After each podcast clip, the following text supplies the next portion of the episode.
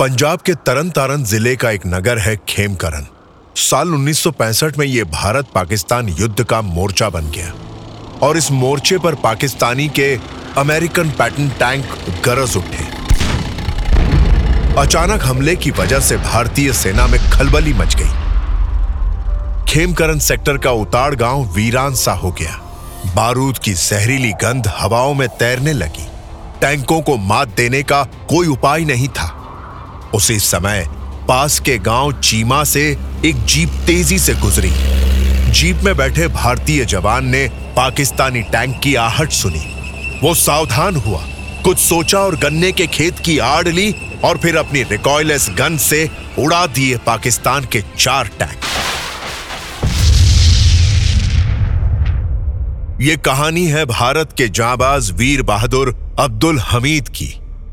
वही अब्दुल हमीद जिन्होंने बेहद कम साधनों से पाकिस्तान सेना में भारी तबाही मचा दी।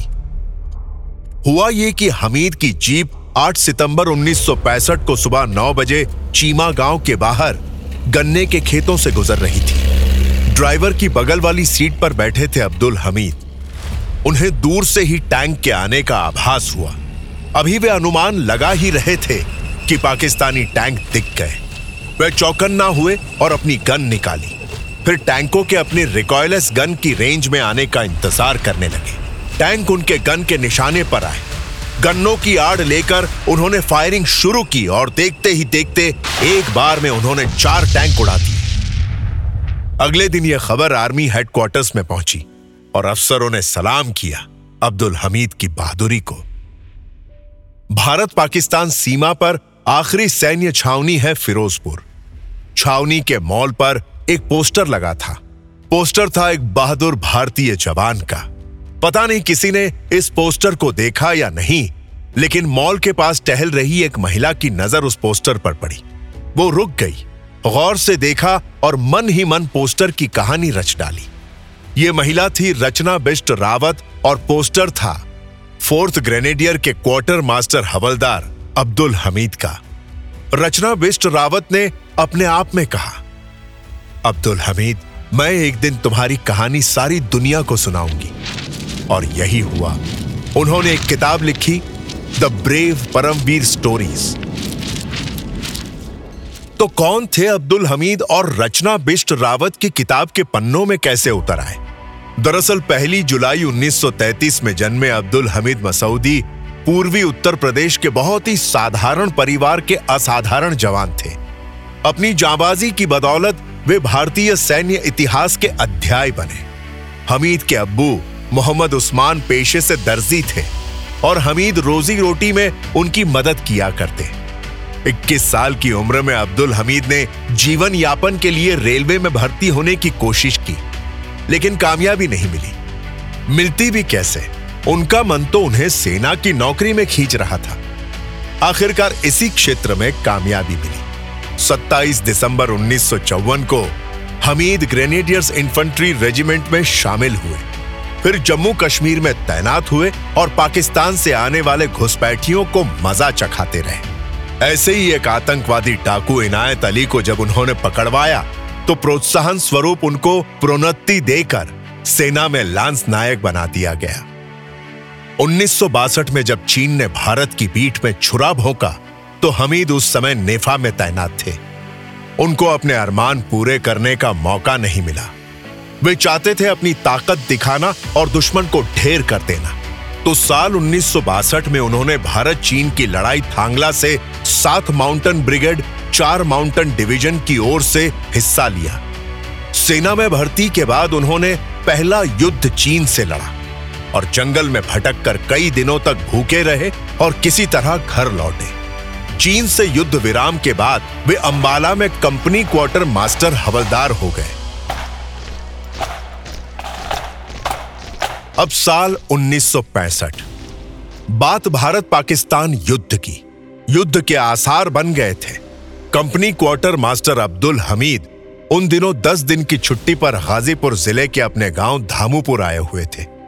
अभी कुछ ही दिन बीते थे कि अचानक रेडियो से ड्यूटी पर वापस आने की खबर मिली। वे युद्ध के मैदान में जाने को बेताब हो गए। पत्नी रसूलन बीबी ने कुछ दिन और रुकने के लिए कहा, लेकिन हमीद नहीं रुके। अपनी बीवी से मुस्कुराते हुए कहा, देश के लिए उन्हें जाना ही होगा, हर हाल में जाना होगा। और फिर वे चले गए। फिर भारत पाकिस्तान के बीच युद्ध भी छिड़ा और हमीद को अपनी बहादुरी दिखाने का मौका भी मिला। बहादुरी ऐसी दिखाई कि युद्ध का रुख पलट दिया। पाकिस्तान को भागना पड़ा और भारत की सेना जीत गई। हमीद बचपन से ही कुछ अलग थे।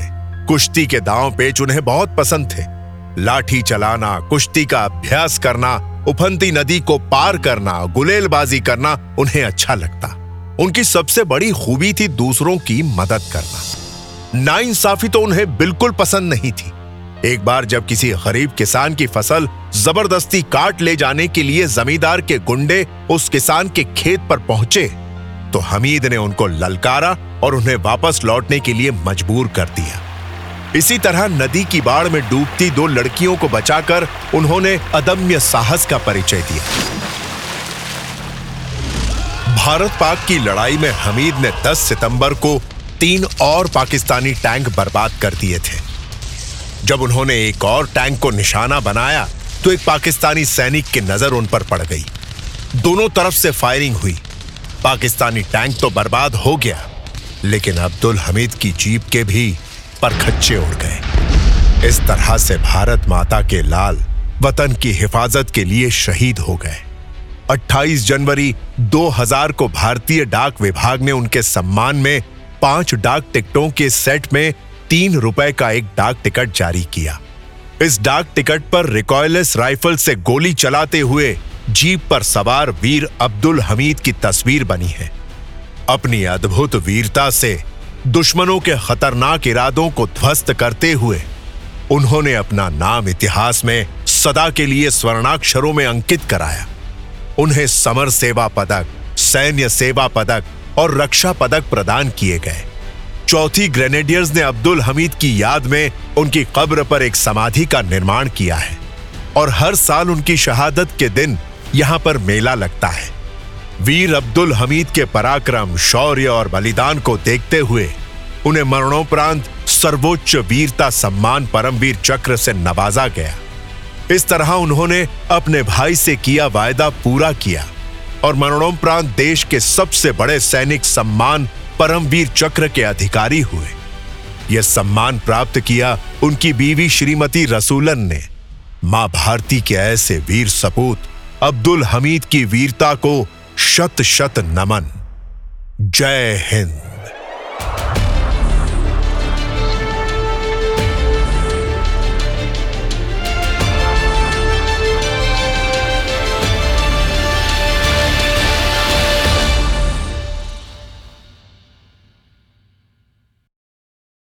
This podcast is now available on RosePod India YouTube channel. Like, share and subscribe.